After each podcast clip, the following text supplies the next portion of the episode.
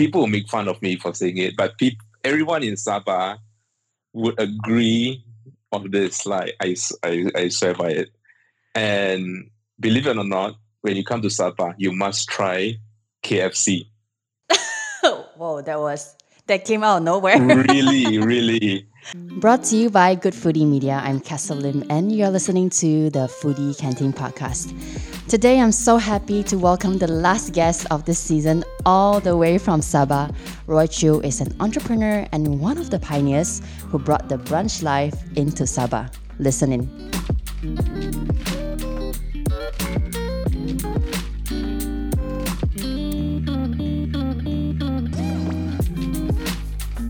Hey Roy, welcome to the Wow, show. I love the intro. Entrepreneur, the branch life, yeah, that, that's yeah, all you. man. Soon you're gonna have a live band there introducing your guests. yeah, I, I'm waiting. is I'm so still waiting on that day. Uh, Roy, thank you so much for making time. You you've been traveling right now. You're still traveling. nah, nah, nah. Be- before we go back, go into the questions, the, the serious topics. Like, tell us how has your travels been so far to to the United States? Uh, yeah, I mean, it's uh, amazing. Uh, It's, it's very educational. Um, I I love to travel, um, and I always like I I have. I'm not sure whether everyone has this thing where you observe something when you travel related to what you're doing, and I'm like that. You know, every every restaurant I go, like my friends, my wife always critique me like, "Oh, you are always, you know." Just enjoy the moment. Don't Yeah, yeah. look at like the kitchen's operation. You know don't see like how many servers they have and like start analyzing their pricing on the menu. But that's me lah. i mean i enjoy doing it and that's what i do. And um yeah i love it. New york has changed. I, I i've uh, been to the states the last uh, four weeks.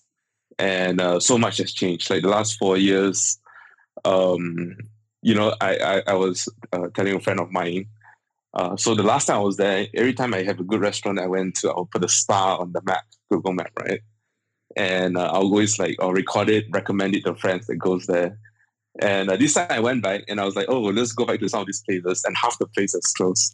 Oh wow! Because of and the uh, lockdown, right? yeah, Because of the I pandemic. it's all because of COVID. Yeah. Maybe, yeah, maybe, maybe. I think most likely it is. Most likely it is, and it's been tough. Like it's been tough for the industry in general. Uh, so I kind of understand. Like I, I feel, I feel for them. Uh, but at the same time, you have so many new brands that are coming up, so many new concepts, and definitely there's I can see uh, industry growth in the states, uh, and and and and they've gone a long way. Yeah, definitely they've gone a long way. So it's been fun, definitely. Yeah. So good. I, I see your trips and like the food that you post on Instagram. I'm definitely drooling. um, let's let's come back to Malaysia here. Um, for our listeners who are hearing about you for the first time, you are born and raised in Sabah. Um, can you kind of briefly share with us who you are and and what you do? Uh, yeah, I'm uh, I, I was born in Sabah, a small town called Tawau. Uh, it's the most eastern, not the most, uh, it's, it's a part of eastern Malaysia. I mean, everyone knows East Malaysia, but it's also the east part of Sabah, which is, I guess, if you're not an adventure person, it's the less happening part because everything that's to do there um, is the sea, is scuba diving, um, there's another eastern uh, city uh, called Sandakan. That one is that's more like food scene there.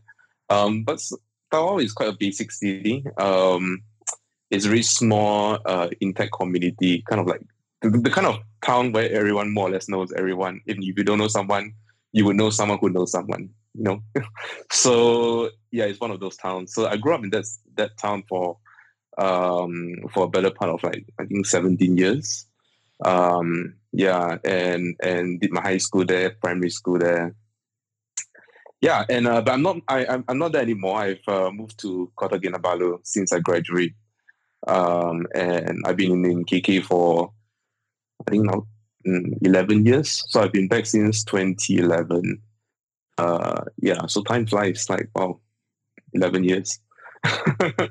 Yeah so uh yeah so that's that's basically um uh where i'm from. What i do um i'll my main i'll say business um, is is part of family business in construction.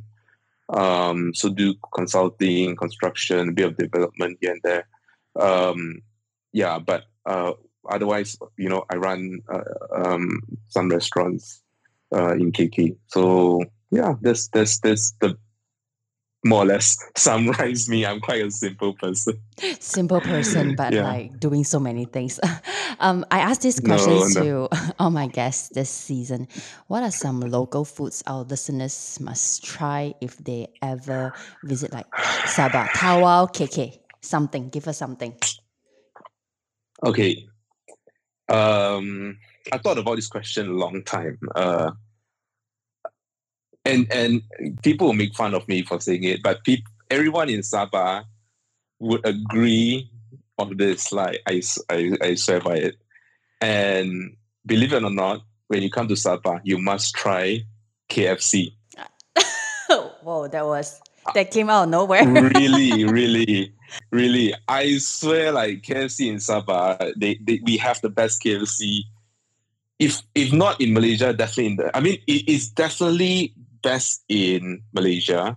I've not been to all the KFC in the world, but for all the country I have tried KFC, definitely better than UK by miles. By okay, in general, Malaysia KFC is better than UK in general, right?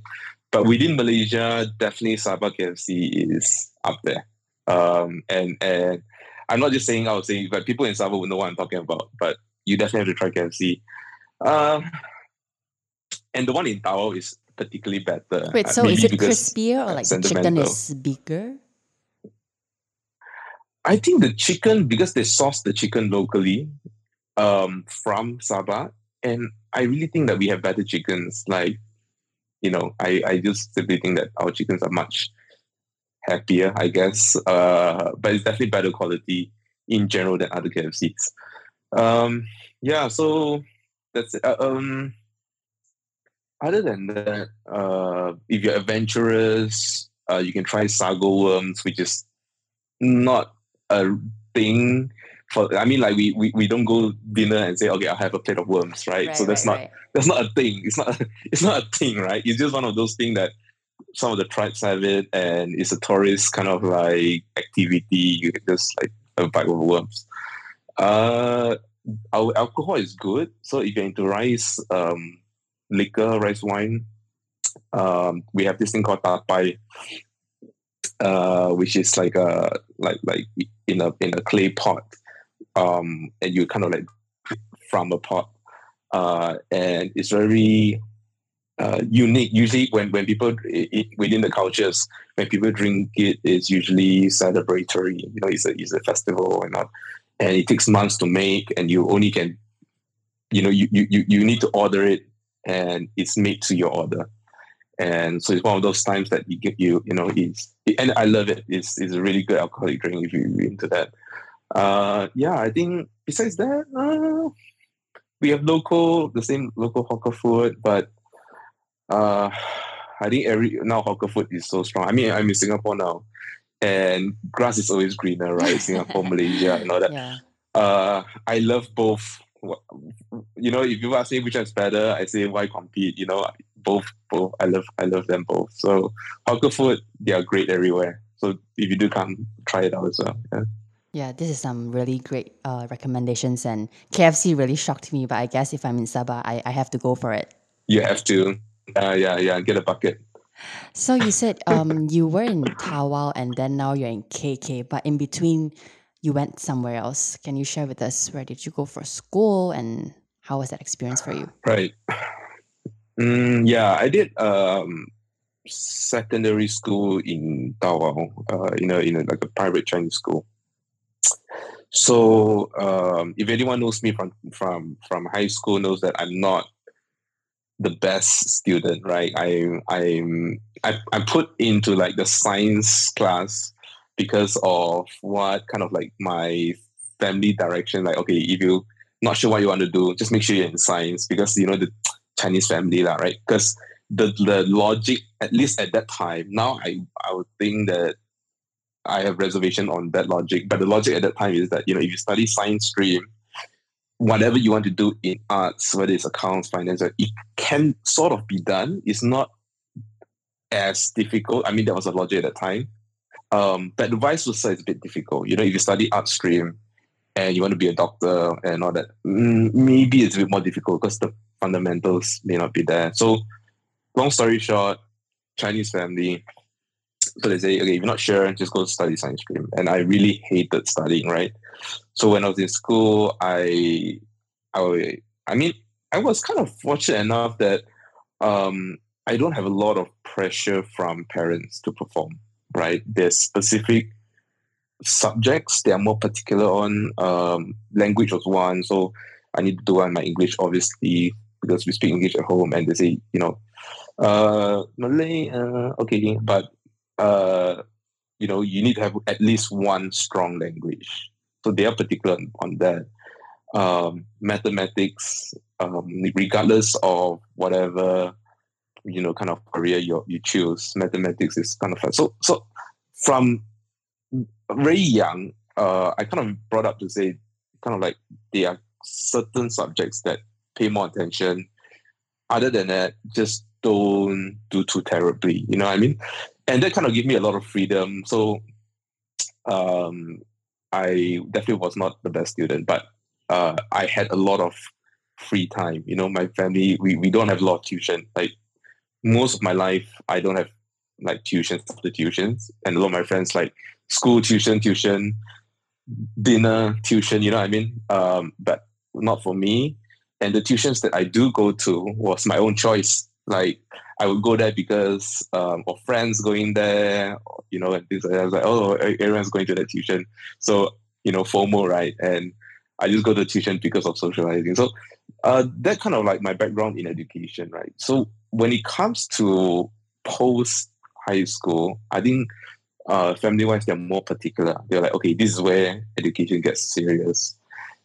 And um, I was still messing around, right? So I really wanted to go to Australia. All my friends were there. Everyone I knew was there. All my, you know, close friends. And uh, my dad was like, no, if you want to go to Australia, you can go, but you can pay for your own fees. Then I was like, I'm to pay for my own fees in Australia. So that didn't work out. Um, yeah, so I went to UK, uh, a boarding school in, in the UK.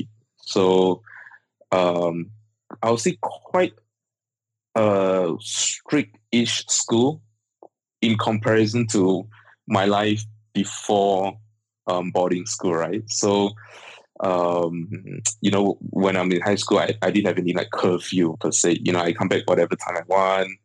I go out whatever time I want. Um, and boarding school is like 10 p.m. They would check on your door and they, they come knocking and say, "Are you in a room?" And you need to be alone and lights off. You cannot even like be be like mucking around on your phone or watching a movie. You know what I mean? So unless you're studying, right? Um, yeah. So that was quite a change for me uh, in boarding school, which I think I kind of needed. Um, so that um, 18 months uh, put me in different circles of friends. Um, not to say I've done anything against like my high school friends. I, I mean, I'm still very close to them. I'm very close with all my friends that I've made, but it's a different uh, lifestyle that is forced upon you, which I feel it was needed at that time. Yeah, so I spent uh, um, 18 months in in college, and then I did um, my degree and then masters in the UK as well. So I spent a good part of like six years in the UK. What were you studying um, in uni? Then I came back. Yeah. Uh, yeah. So I, uh, yeah, I, am an engineer, civil and structural engineer. I studied civil engineering, but now um, we also do like uh, structural work as well. So won't go into too much detail. Um, but education, yes, I studied civil engineering, um, bachelor and masters. Uh, kind of fall back into like the high school lifestyle in uni, you know, where I'm not really a education. I, I didn't get like first class honors and whatnot. Uh, just get by lah. Good, good enough to graduate. Yeah. Kind of. so, so uh, a, a, naughty kid at heart. A naughty kid at heart. Yeah. So yeah, that, that was my education general. Yeah. University is truly like the best time. You know, you don't have you can just enjoy, make friends, um, have professors like watch over you, so you kind of have a target to like, oh, I must Yeah. score on this exam or at least pass.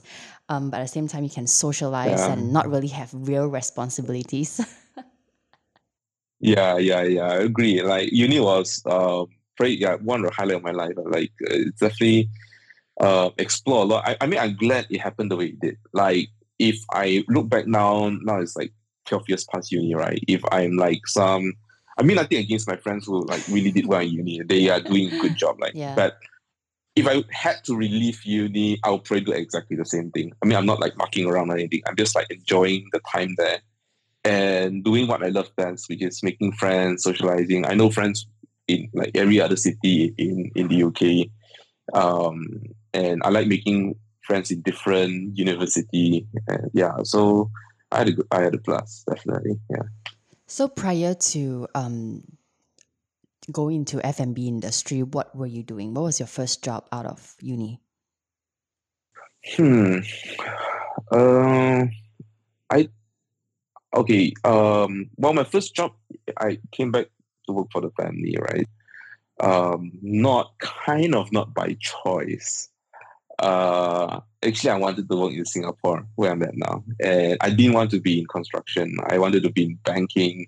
At that time, that was a cool job, you know, and uh, you know, as an engineer at that time, uh, there was a lot of banks looking for engineers for whatever reason, maybe more, I don't know, risk managed kind of people.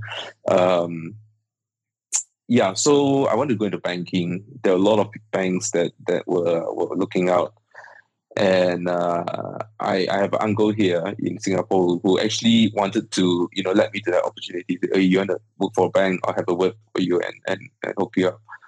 Uh, but then my dad kind of came in and said, okay, this is a very serious decision, right? Because if you go into banking, it's unlikely like two years later you're to come back and be an engineer or not. It's just like, it just doesn't work that way, right?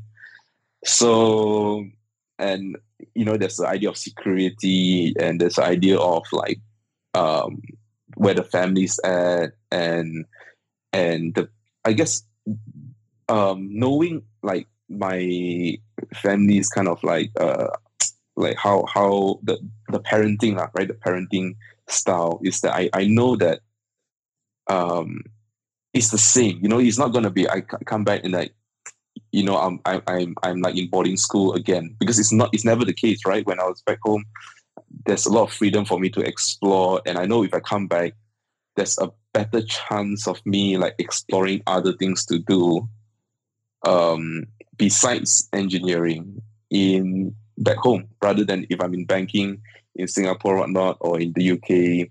Probably that wouldn't have happened. Like probably you you know it would be like a very corporate race That's right. Yeah. and it'll be a very different outcome. Yeah. So yeah, so that's that's that's how I got to where I'm at. Yeah. So you kind of weigh out your options and see what works best for your uh, personality as well, I guess. Yeah. So uh yeah, you weighing up the option, yes. And uh, what I was saying um is that you know, know knowing in hi- hindsight, right, knowing what has happened the last uh, twelve years, um, and putting myself back in that shoe again, um, as a what twenty three years old, um, it will still be a difficult decision knowing what has happened already. And the reason is because uh, I was mentioning I have quite an unhealthy level of, of confidence, right? So I, I guess like if, even if I did choose banking, I have that sense of confidence to say, ah, I, I think I could make it happen. Like in banking, I, I think I have what it takes to make it reasonably well in banking.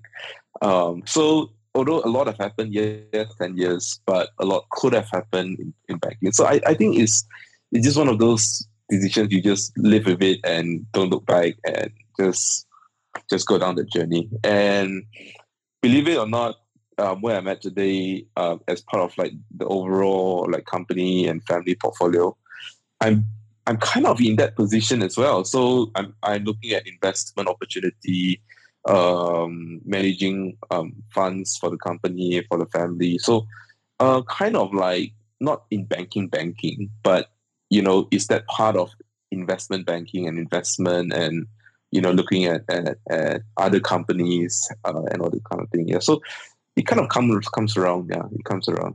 So, how many years were you helping out with the family business before you decided to venture out and start your own F&B restaurants?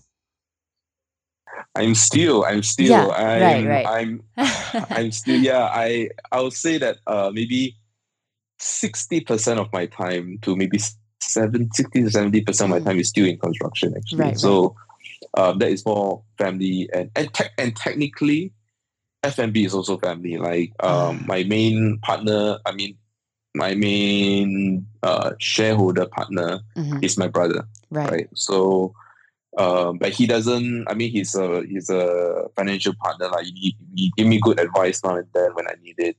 Uh, but he's not involved in operation. Um, but you know, it's, it's what it's not what I needed. You know, it's what Mhm. some someone that that that gives me uh, good advice the time when I need it, and not kind of like be you know like to you get confusing. lah, You know, when when too many people are involved Yeah, that's right. especially in the family context. Yeah. Yeah. So tell tell us about the trip you took to London when you took a break with the family and Oh. this ideas came about. Mm, okay, I'll say that I. Mm, okay, uh, I wasn't always uh, like a inverted comma foodie. Like this word is very loosely used now, lah, right? Uh, so I wouldn't classify myself as like inverted commas foodie since young. Even until uni, like in uni, um, I won't like go around the UK looking for like treasure hunt for like like whatever food and all that. Um, and you know, going out with friends is very simple. You like it, you don't like it. It's good or it's not good. That's it. It's very simple, kind of like critique and comments on on, on the place, right? Uh, and I would say that that really changed maybe in 2012 after I graduate.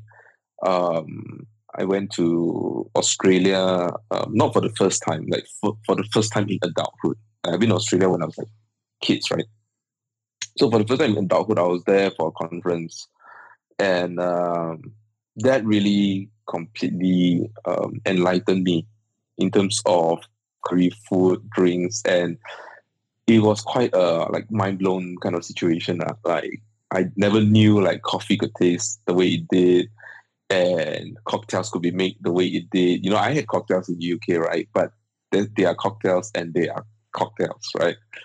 So um, it really intrigued me, lah, like how um, like Australians um, they're they're so progressive and they're so casual about it. They're not obnoxious about it. Like you can, they're not like snobbish about their food, right? It's just so casual for them. It's it's like it's like everyday food. Every other um, cafe or restaurant is is trying their best to do what they do, um, and there's so much pride, quite a lot of pride in in, in in what they were doing, and and that was when I I would say was the light switch that, not to say get into business, but to really appreciate food at a different angle. I say, um, yeah. So that, that that was really interesting. Really enjoyed my time, and um, and, and the funny thing is, uh, that that year I was traveling quite a bit because um, I was young in the business, one year in, right, and I don't have too many responsibilities per se. I was just like another staff. You know, I went in there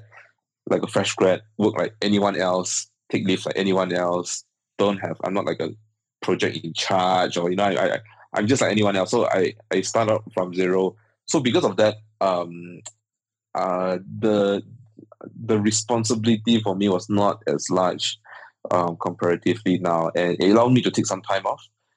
So after Australia, I went to Africa, right, for a mission trip, and that really like also I mean that year was was life changing for me. Like I'm looking at from from Australia to like Africa because it's mission trip. I see quite a bit of like the different side of the world. Where I mean, um, you know, it, it's it's very different, but yet, uh, for the joyful moments I see in in the community in Africa, right? Uh, this is South Africa in Johannesburg and some of the outskirts. And something that really struck me, and I know is is you know you hear it a lot, but you you don't really understand how much it means until you see it for yourself. And it's that you know when people say food bring people together, right? It cannot be better illustrated in any other culture than the African culture. Like how um, in in a very basic or um, unfortunate or poor kind of situation. Um, that when there's food, right, you can see that you know people kind of like put whatever sorrows they're going through, whatever hardship, and they just enjoy the moment when there's food. And all the deep memory I had of my trips are all around evolving around food. Not to say that nothing specific on the food, but it's the it's, it's the it's the situation of communal eating, right? That kind of like bring a very um, connected kind of relationship with the person you're eating. So it, that's why when, when people say that, you know, if you're having an argument, for example, um, with a friend and all that kind of thing, um, or with anyone, a family member, and you're at the dining table, so the obvious thing that that the repercussion is that I lost my appetite. You know, so the idea of like like eating together in a communal manner, uh, it really cannot. The emotion side, right? It cannot be. Uh, it, cannot be detached. Like it's always a positive emotion, right? Uh, so that whole year was very eye opening for me. I'm observing like um, cultures, food, the technical side of it, and moving on. Uh, your question on on on London. That was the year after I think we decided like okay, um, we we want deep and I mean I fell in love with coffee. Um, and that, that's when yeah, uh, when I was in London for a family vacation, me and my brother we took a coffee course to learn how to make coffee. At that time, not really uh, with the intention to open a cafe. It's kind of like you know because like you know I kind of like the enlightened right so called um, and since then we we we take our meals more seriously. Every time we we family going out vacation we plan a meal we like okay let's let's make this meal count. Let's see where we want to go you know that type of thing now very common to everywhere everyone else. And yeah so that was a time where you know me and my brother was like okay let's we have a long vacation. Let's just make some learn to make some coffee and and that was how it started yeah so um, for each business, um, I'm I know that you have five under you. That's Adelphi, Pound, Jojo um, Gastro Bar, The Fat Pet, and Pizza Bros.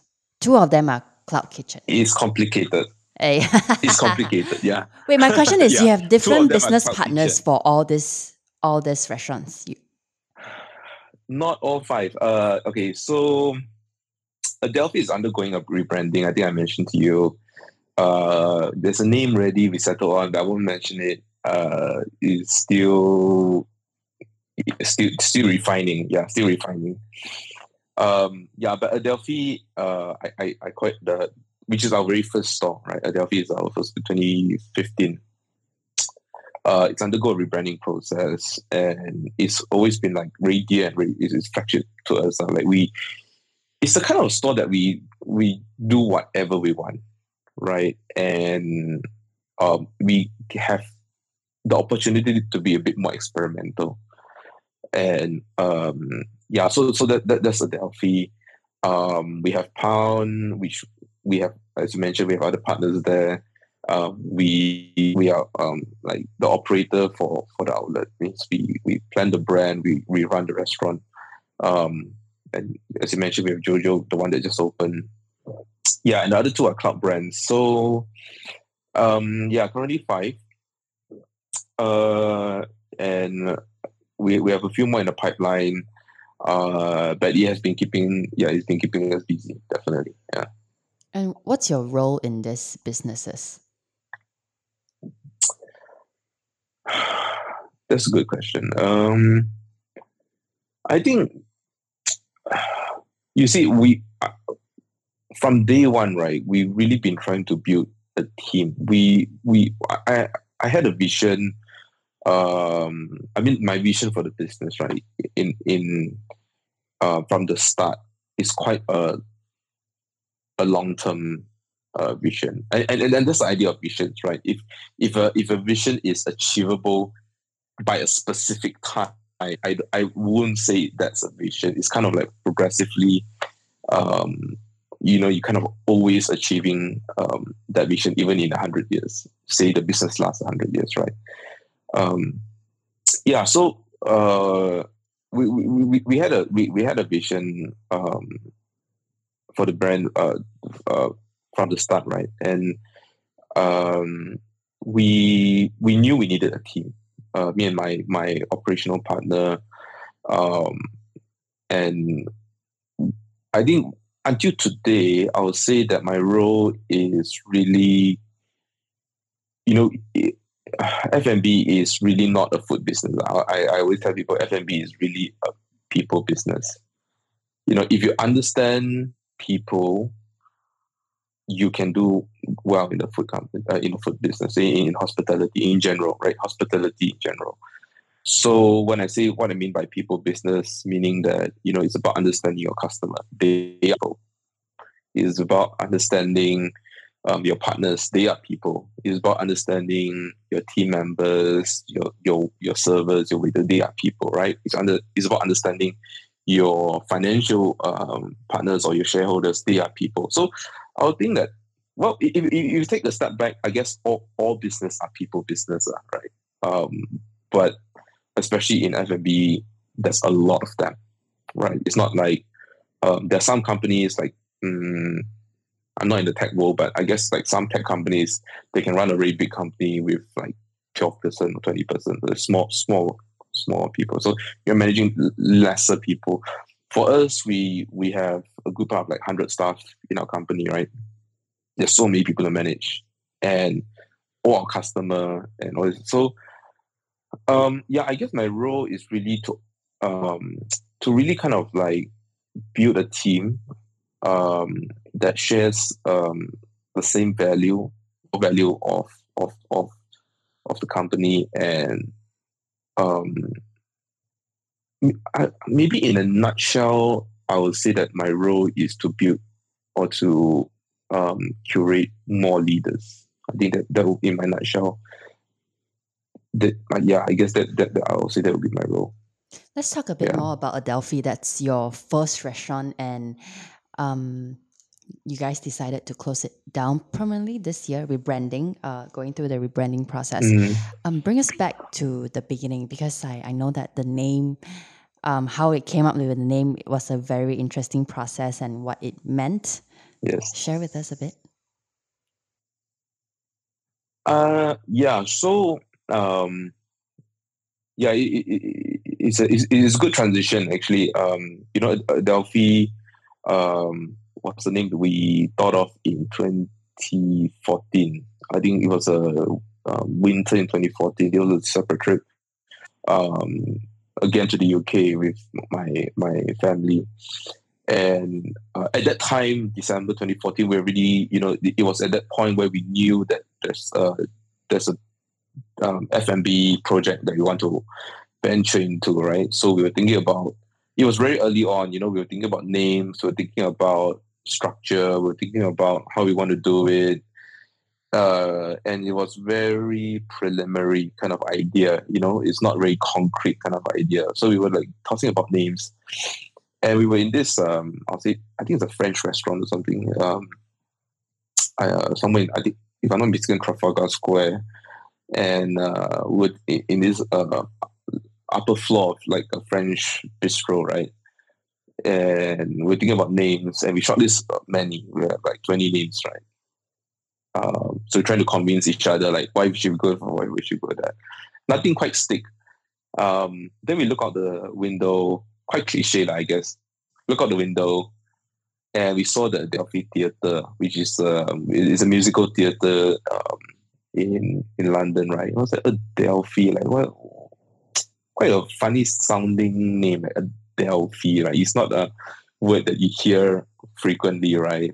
And it's quite you know Adelphi. Then the more we say it, like it doesn't quite roll out the tongue at first, but once the more we say it, like the more we kind of it sticks to us.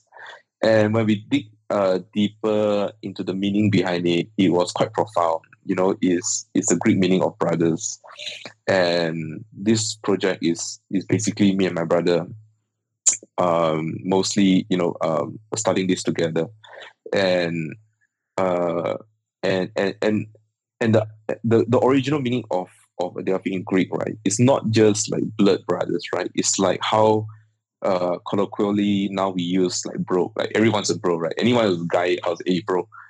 Like and and in that time, it, I mean the so so ancient Greek uh, per se, they already have that term. Like this is what they call like a bro. Like it's you know it's not like uh blood. It can be used for blood brothers, but it's also the sense of brotherhood. You know, it's a sense of brotherhood and that relationship of brotherhood. And I think that was quite profound. That hey, this is quite profound. You know, first of all, we are blood brothers, and we wanted this brand to have that sense in the community where we are, you know, that that level of relationship within the community as like, hey, bros, these are like, you know, the community is like my bros are kind of like that. Uh, so so yeah, so that's that's how we came with the name Adelphi. Yeah. So you guys were the what first, second brunch spot in Sabah, am I right? No, uh, I wouldn't dare say that. Uh, I'm sure there were a few. Mm-hmm. I'm sure there were a few, but not many lah. I'll say not many, and definitely, you know, I, as I shared, like my initial inspiration from is quite branchy, and that's where we started off. You know, we started off wanting to be like. Uh, actually, it started off very simple. Like this is a funny story. Yeah, so it started off actually. Um, we just want me and Brad, we love coffee, right? We want to get a coffee machine. Uh, I mean, for work, right? For company, didn't know much about it. Found out that okay, this thing is going to cost like a good part of like a hundred thousand. you know, uh, like a proper like menu machine plus. Uh, I mean, and, and, all that now, right? Um, and and and to set up the counters and things like that. Uh, and obviously it's no go like you know what why, you buy a hundred thousand uh, machine set up for for the office which probably only two persons to drink and everyone else is happy you know with three in one right um so that conversation kind of evolved uh into okay let's do let's, start off something you know at, like a business like a cafeteria coffee place cafe okay maybe a bit of pastry as we discuss, you know, it, it get evolved more. So you okay, let's from pastry, let's do this brunch thing. Um, yeah, so we started off more or less with that footing. Like um, at the time, I don't have a number, but I'll say maybe five or less kind of like brunch places in KK.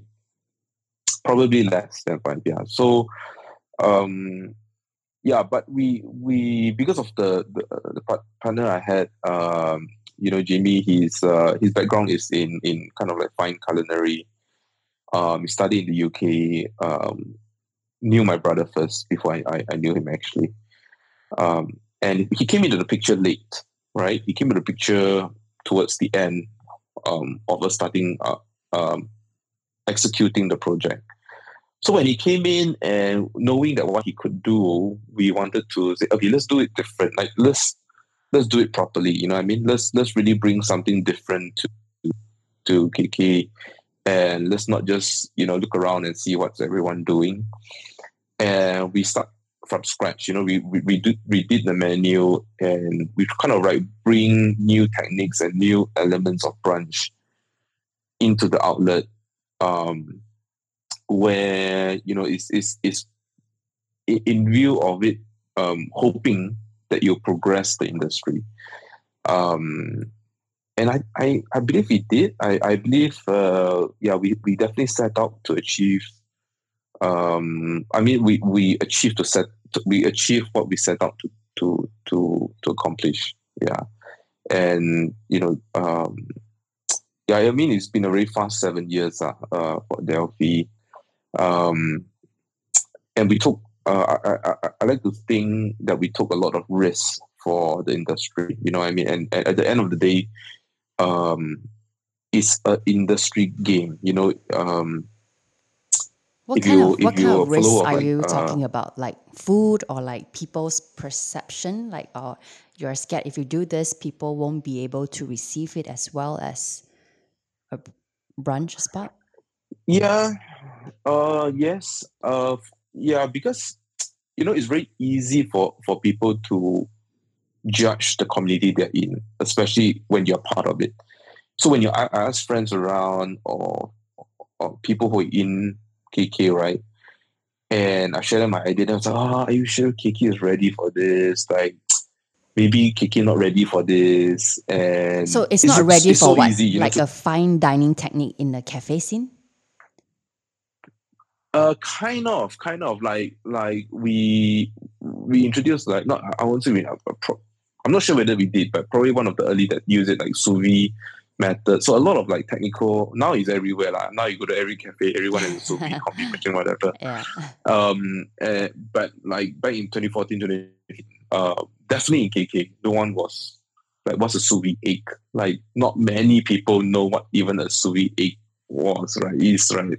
Um, and we kind of bring that in. So it's part of and, and sous vide chicken, right? And we, we did like sous vide chicken dishes, and we have people that are you sure or not? You know, KK people need to be very cooked one. You know, when inside you know got the thing ah, they complain. Uh, you know all this. Um, so it was a difficult, but but you know. It, it is what it is. Adelphi is one of is, is a playground for us. We do what we feel like doing, and in view that this is the progression of the industry, we as we know it, and we just wanted to like take that risk and say, okay, if nobody does do it, we're going to do it, and take that opportunity to educate, I guess, the community and also, yeah, because uh, even financially, it's a lot of risk because these things are not. I mean, now probably cheaper, but at that time, some of these equipments are really expensive. Um, and a lot of people say, "Oh, you can't get your money back," and for what you need to charge, probably people are not willing to pay. You know, because how the financial works is that you know you have certain investment put in. Um, the obviously the price point will reflect you know certain techniques, certain equipment that you use, and everyone was charging like I would say less than twenty ringgit brunch meals, and and uh, obviously I was a bit higher, but it's not so much. It's not so much the price point and positioning. I think it's really Adelphi in a nutshell is really a, a, an um, a space for us to really bring the industry forward, uh, and I think we we definitely achieved that. Yeah, well, at least I like to think we have achieved that. Yeah. Yeah, I mean, what what I hear from you is that there were a lot of people who said, "Ah, you can do it. People won't be able to accept this," but yet you guys pushed through, right? And in the end, would you you, you call this a success? I won't say that bothered me a, lot. Actually, um, from the very start, I, I, I, I mean, we, we do consult friends. Don't get me wrong, but we somehow were very convinced what we wanted to do, and so that was very not part of uh, the influence that that causes to think twice or whatever. Um, but the risk was there, lah. Definitely, the risk was there. So uh thi- this this like mindset of philosophy is what I think we we kind of also have until today. And I think it's to some extent quite a healthy mindset and quite I think it's fortunate that uh we also are able to to to financially back that mindset. And this mindset is this um, you know, when, when we start the project, and thi- this applies for anyone in business, uh, you people are listening, if you're not in F&B, um, I guess this could apply to you, you know, and we talk about this being a human business, people business. It's about people that's around you, right? Um, yes, you might start a project or business without too much certainty on the business, right? You maybe you're taking a bit of risk, and maybe that risk is weighted off to a more of a riskier side, right? Um, and our my, my my personal mindset is that okay, I'm willing to take that risk, not because of money, right? Um, not because I'm a risk taker. Obviously, not. I'm an engineer, right? I'm really scared of like, I'm really I'm really scared of high risk item, right? I risk factor everything, right? Um, but simply because I know that the people I'm with, we have what it takes to improve it along the way, to change it up. First of all, we we we, we I mean, I, am confident our team. We know what it takes to first be aware and of the issue. You know, if the business facing an issue, we need to be, you know, to to to kind of humble ourselves and say, hey, look, this was a wrong move. We got to fix this, right? And so that's the first step. You need to acknowledge that this is a miscalculated move, knowing that the risk, but we, we took the risk, but now, okay, it's a miscalculated move. Um, but the second part is more important is that I know that the team we have have what it takes to fix the problem. And that is what drives certain confidence um, within. So the team is very important. The idea is not very important. The actual execution, like sometimes even up to today, we talk about menu items as we change the menu, right? People are, ah, this one cannot sell. Eh, it's okay. Menu is this item in the menu, right? Just take the risk. Um, uh, to even bigger risk items like renovation. Like when we do a renovation, like, okay, this um, maybe not creating the vibe we want. But I know that we have what it takes to acknowledge that, okay, the vibe is misaligned. And we also, you know, kind of like can calibrate that. Um, yeah, I think it's a very healthy mindset. Um, obviously, there's a lot of factors of people, of financial, um, but it's important that you know you you you are you are aware of the risk that you're taking. The worst is that you're confident of a decision, not knowing the risk, and the the the um, fa- so-called failure takes you by surprise. Then you're not prepared for it, right? But if you know the risk and you're taking it and if it fail, it's okay because you calculate the risk and you know that there's high probability that it's going to fail. But it's a collaborative decision to take that risk. And if it fails, nobody gets blamed. Right? You say, okay, it's fine. We decide this together. It fell. Our bad, right? We we miscalculated as a team, and now let's fix that. So I think this is, is what keeps us going and keep us strong as a team. I like to think. Yeah. Well, right. that's some really solid um, statement right here. I, I, I love it. Um, um, how, how do you know that it's time to close a chapter for Adelphi? And okay. I think this applies for That's any other question, business. Yeah. Uh, okay, let's, before we talk about that, actually there's a lot of things, uh, there's, there's one project a lot of people don't know. Like we have, we have a Fiat case before. Um, and this restaurant we opened in 20, let me think, uh, 2018, quite recent, yeah, 2018. And um, we opened this up, this this uh, cafe. Um, and the, the, the concept behind it was um, something like Chatterbox. I'm not sure if you've been to Singapore Chatterbox. It's um, it's a it's a it's basically the atas hawker food lah, right? So we're trying to elevate like bak and chicken rice and nasi lemak. Not like Madam Kwan, right? Not like 30 ringgit or 30 ringgit, but like slightly nicer in the office area, CBD. Uh, um, I think we're selling about 20 ringgit or something like that, thereabout. And um, and long story short, uh, it was a flop. Uh, it was a flop. Um, not the product. I think the product, I still miss the product today. And a lot of friends telling me that they miss the product product was good, but somehow it was a miscalculated um, business. The business itself was miscalculated. Like we had a full house for lunch, right? We had everyone coming in for lunch. People had to queue, but the numbers were not adding up to cover certain of the, the rent, the cost, and all that kind of thing. So you got you are um, saying that you are not charging enough to cover the cost, even though it was packed. I won't say we're not charging enough. No, I won't say we are not charging enough. I think we didn't have enough. Uh, we, we didn't have a concept that people would want to go to throughout the day, if that makes any sense. So we, um, as a business, uh, with that that kind of overhead, right? We couldn't have like a peak lunch and that's it.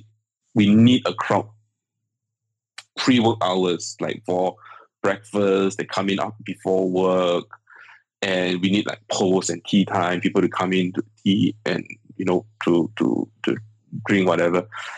Um, and we need a dinner crowd. And because the space was not that big, right? And and we only had that lunch crowd.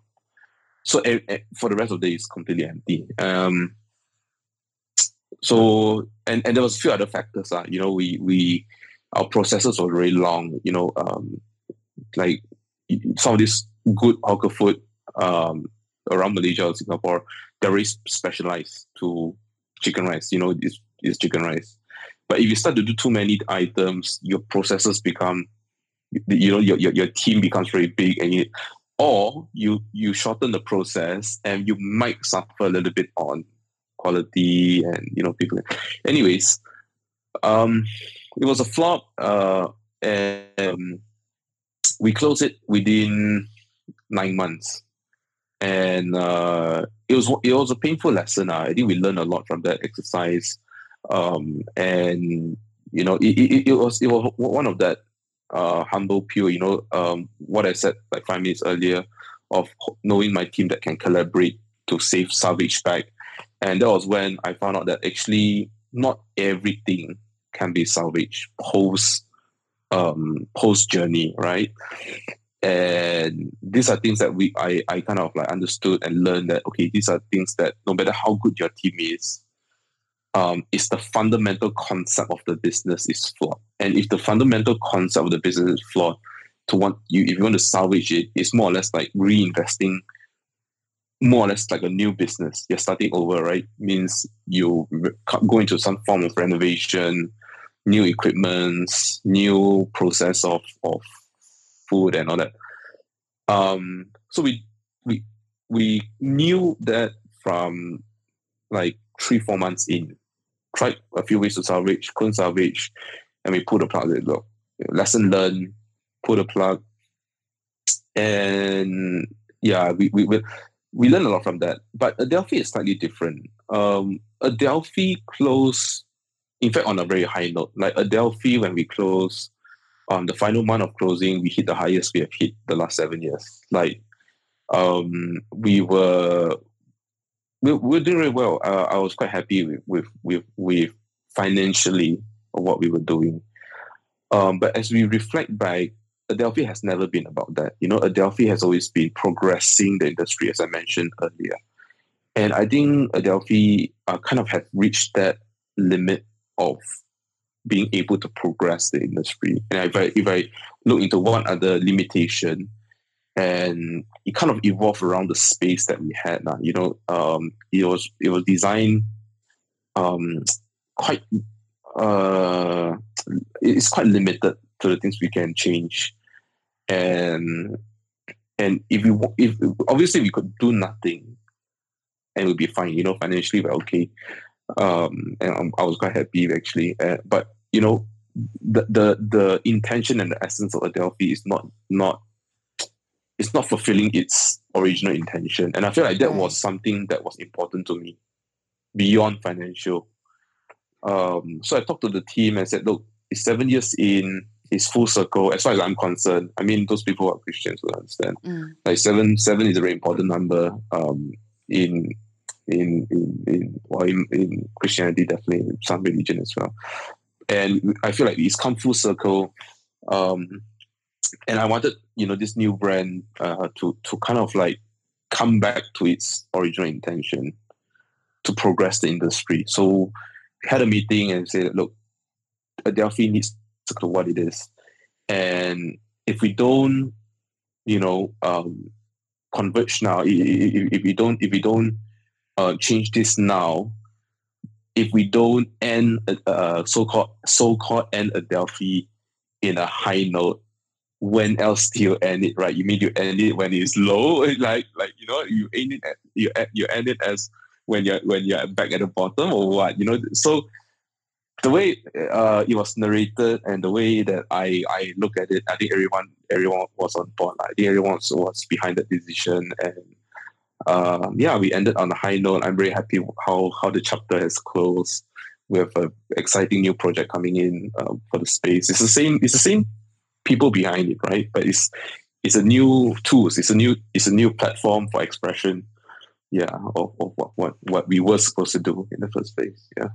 That's so beautifully said. I also think because um, you can do this because you have a vision already in the beginning when you start the business.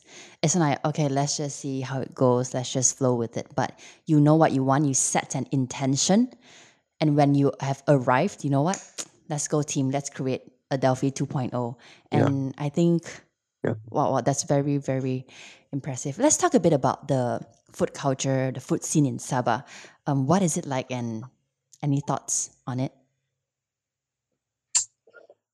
Uh, okay. I think um, from the business point of view, I mean, I, I, I, I, as you know, I like to travel. I travel a bit, um, and I still feel Sabah is has the high, hardest uh, climate for for business, especially in hospitality.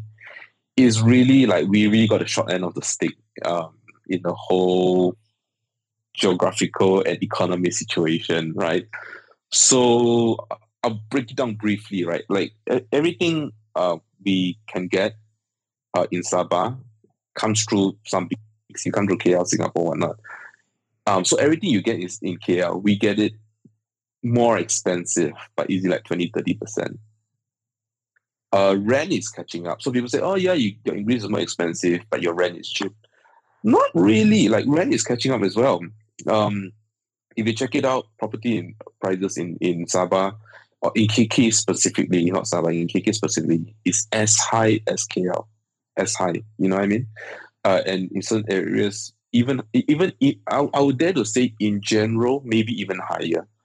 Like if you get if you have a budget of like say say I I mean I, I mean I mean property so uh, if you have a budget of like half a million ringgit to buy a property, it's quite a lot of good, decent choices for you to get in in Klang Valley, right? Half a million ringgit, you, you go to KK, probably two handful of projects for you to choose from, or like not either they are very small units, not the not not the best location, etc. But um, it is what it is. You know, construction is the same. Material is. I won't go into it, but in general, everything is um, is is quite high cost wise in in Sabah, but the cost is not the issue. We also have less um, people with disposable income.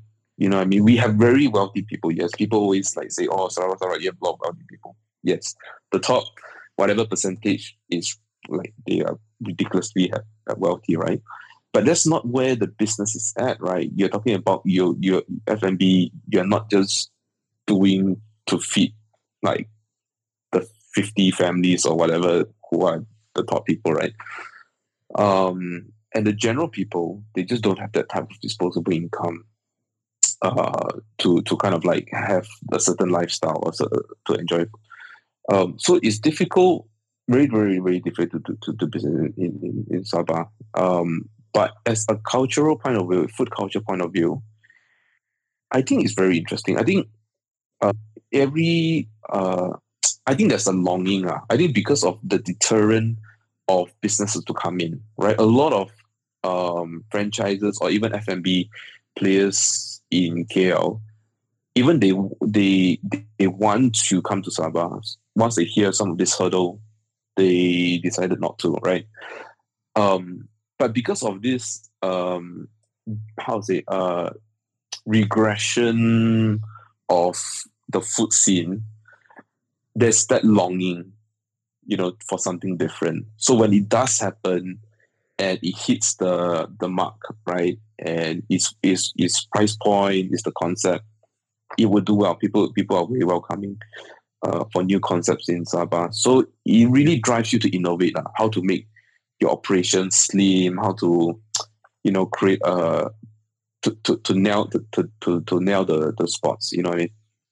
Yeah, so for in Sabah, I strongly encourage you know anyone who's thinking of doing F&B in Sabah, you should definitely cautiously consider KK. But we would love to have you. Like even in the business, uh, we are an industry as a whole, right? We need to grow the industry, and whoever's interested, you know, we really welcome you. Yeah. Um, prior to this interview, we've met once uh, to talk about um, you know, to hear more about your story. And I really liked what you said about entrepreneurs in Sabah. You spoke about how everyone in Sabah wants to become an entrepreneur and no yes. one really wants to work So you guys like manpower and all, it was kind of like yeah, a so challenge. so yeah, good point. Yeah, so yeah, because of that, I think most people in Sabah, right, if they do come back uh, as a professional, um, there's two things. Uh, I think I think they, they, there are people who, who work as professional because of family and whatnot. Um, but there's a big group of people that, given a choice to, if they come back by choice, right? Um, most of them will come back with an entrepreneurial mindset. Okay, I'm going to come to Sabah and I'm going to start this thing. Um, and because of that, we have a lot of young um, businessmen and businesswomen, um, which I, I'm definitely in favor for, right? And uh, yeah, so it, it, most most people that that previously were in a different city and they choose to come back, um, that definitely is. I won't say hundred percent. I'll say maybe but a good portion of 80 90 percent. Right, if they do come back from the city, either a family business they're helping up, or they will, you know, create some sort of um, small business for themselves, and and I think it's very healthy, and it's, uh, uh, and and, and it's, it's, it's something that's very unique, where you know the community in Sabah is quite entrepreneurial. Like we have a lot of people, it, it, big and small. You know, I have like, um, we, I also have like staff that that you know, in in, in a good way left us um, whether it's in the restaurant business or whatnot, they left hey, I'm to start my clothing company. I was like, oh man, this is awesome. You know, definitely behind you um, and all that. And, and anyone can be a businessman. You know what I mean? And it's not like in a city, right? Like I was talking to some friends in you know, like, oh, you know, I want to start a business, but I need to secure that funding and something. I was like, no, like you just start a business, just start it. Like, you know, there, there is a small way of doing business with limited finances, right? If you don't have a big financial backing, it doesn't mean that that's the end of the road. Because Sabah is a good testimony. Like people just do business without anything, and a lot of them has done a great job. Yeah, so that's kind of like um, the entrepreneur kind of like uh, community that we have in in, in Sabah. What are some beliefs you hold on to when doing business or just life in general? I think personally, it's probably a personal thing. Like I, I cannot sit still, right? So, um, not physically. I'm not. I'm not saying physically. I mean physically too. Like I'm. I'm a very outgoing person. Yeah, right? yeah. Physically, but but if the business is mundane and it has no room of progression, I usually like talk people out of it. Like, you know, if if you were to do a business and it's very mundane and routine and there's no sense of growth opportunity, um, although the money is good, it may not be worth your while in the long run. Um, so, but most business have growth avenue. It's a matter of whether you can capture it or not, or whether you you you are aware of it, right? So as uh, so definitely in, in F&B, that's why I'm I'm I'm quite excited for the industry. I think F&B has is is such like like growth is kind of like a necessity in yeah. F&B, right? If you yeah. don't grow, you're going backwards. it's very simple. Yeah. Yeah, if you don't, if you it's like COVID, right? Like it's just that disappear, right?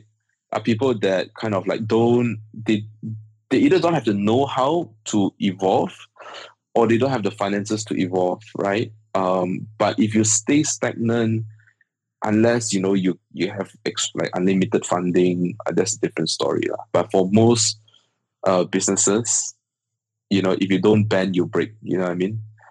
So um, yeah, so I, I I think for me is when I look at new business opportunities, when I look at new projects, when I look at uh, new industry to consider, um, or even um, cities to expand. Like lately, I've been talking to my team on like expanding beyond KK and all that.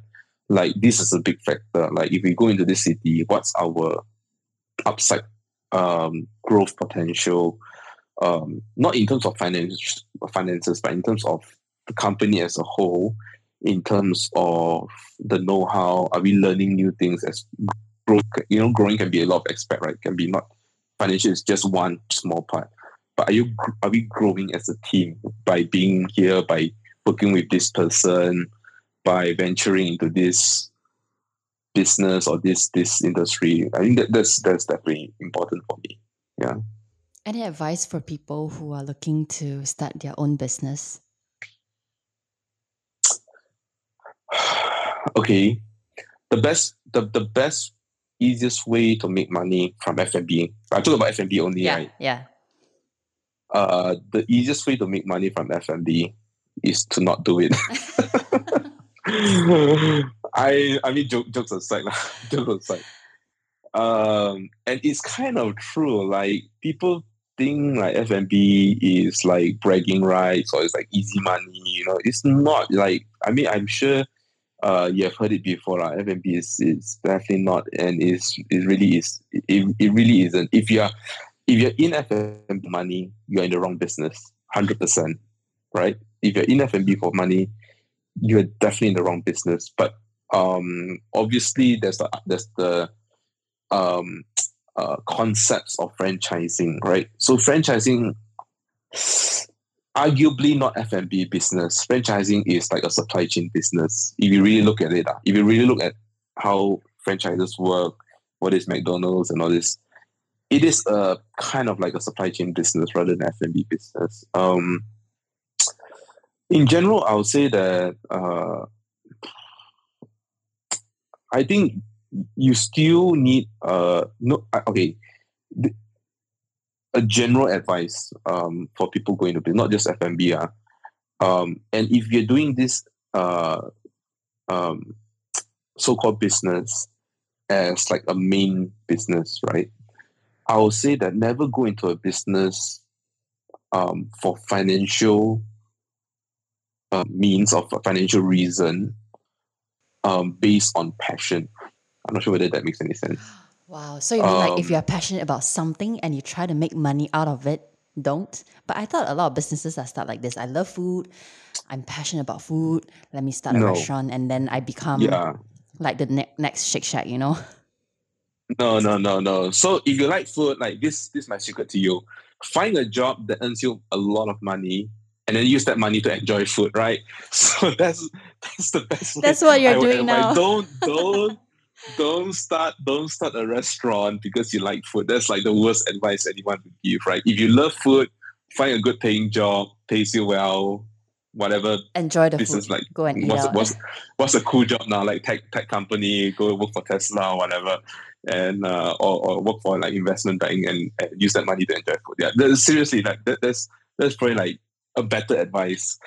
Um but I, I guess it's same like any other business right? Passion and uh i'm not sure what's the correct way to phrase it. I, I, I think passion can sometimes blur your kind of like critical business decision. Like if you need to make a decision, right, and you're driven by passion, sometimes passion can blur the lines of like what a good business decision should be. Um, like my chicken rice shop is a great example. I love eating chicken rice, right? So if my decision is like by hook or by crook, let's find way to salvage it because I love eating this chicken rice. That would be like the worst decision because we'll be making loss every year until until now, right? So um, you need a sound mind, right? You need a when you run a business, you need a very sound mind, and whatever that blurs um, the the thinking process for you to be to have a sound mind, you need to take that away. So passion sometimes can be that. Family is another one. Sometimes family can be that bloodline. You know, you make a decision business wise because your your family is in the is in the equation. Um, it some people don't have the choice. Uh. Some people, because of family, they must make a business decision, right? Um, that's that's a different context. But if you have the freedom to really decide, um, you have to take some of these factors away because this is very, um, it, it, it, it, it can be you know, you, you, blur your decision process. Uh. Yeah. So I guess my advice is just make sure that a passion is passion. If you have a passion project, know that it's a passion project and it's not your sole breadwinner. You know, it's not your main income. It's like your your your your toy or your your hobby or a side project. It may it, it may come up to be a very big business. You you never know.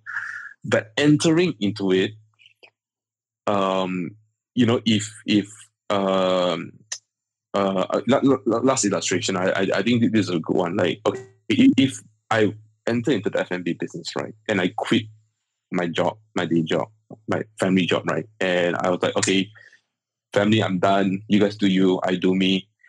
Um, definitely, we will not be where we are today, because you know I mean. Um, that kind of like uh, family backing, whether it's financially or whatnot, give you the extra confidence to take certain risks and give you the confidence to think soundly.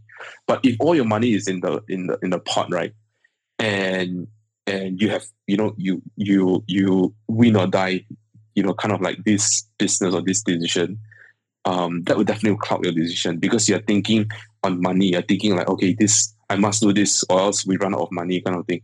Um, and if it's a a a, a real like you're you're relying on this business, you don't want to have that scenario because you're not necessarily making the best decision. You're making the financial decision for that given point of time, right? But it may not be the best decision for the company in the long term. Long story short, if it's a passion project, know that it's a passion project and and that will clear, your head to to make a better decision. Yeah. Roy, really thank you so much for your time today. I couldn't think of a better no, guest to end season three. Um, you're so down to earth when My we pleasure. met. Uh, I, I really, um, when you speak, I really gravitate towards you. And thank you so much for sharing your insights today. Um, I think there's some sound advice, but very scary one as well. Like you are passionate, but don't try to make money out of this fashion. Go find a job. But I think these are all very like you know practical, practical, yeah. like um, advice. Uh, again, thank you so much. I'm so happy you are here with us today. Pleasure, pleasure. Thank you so much. You have just listened to Foodie Canteen. This show is produced by me, your host Castle Lim, and co-written by Sulin Chung. Foodie Canteen podcast is made possible by the amazing team at Good Foodie Media. Check us out on Instagram and YouTube at Foodie Canteen for more. Follow us for brand new episodes every Friday. See you next week.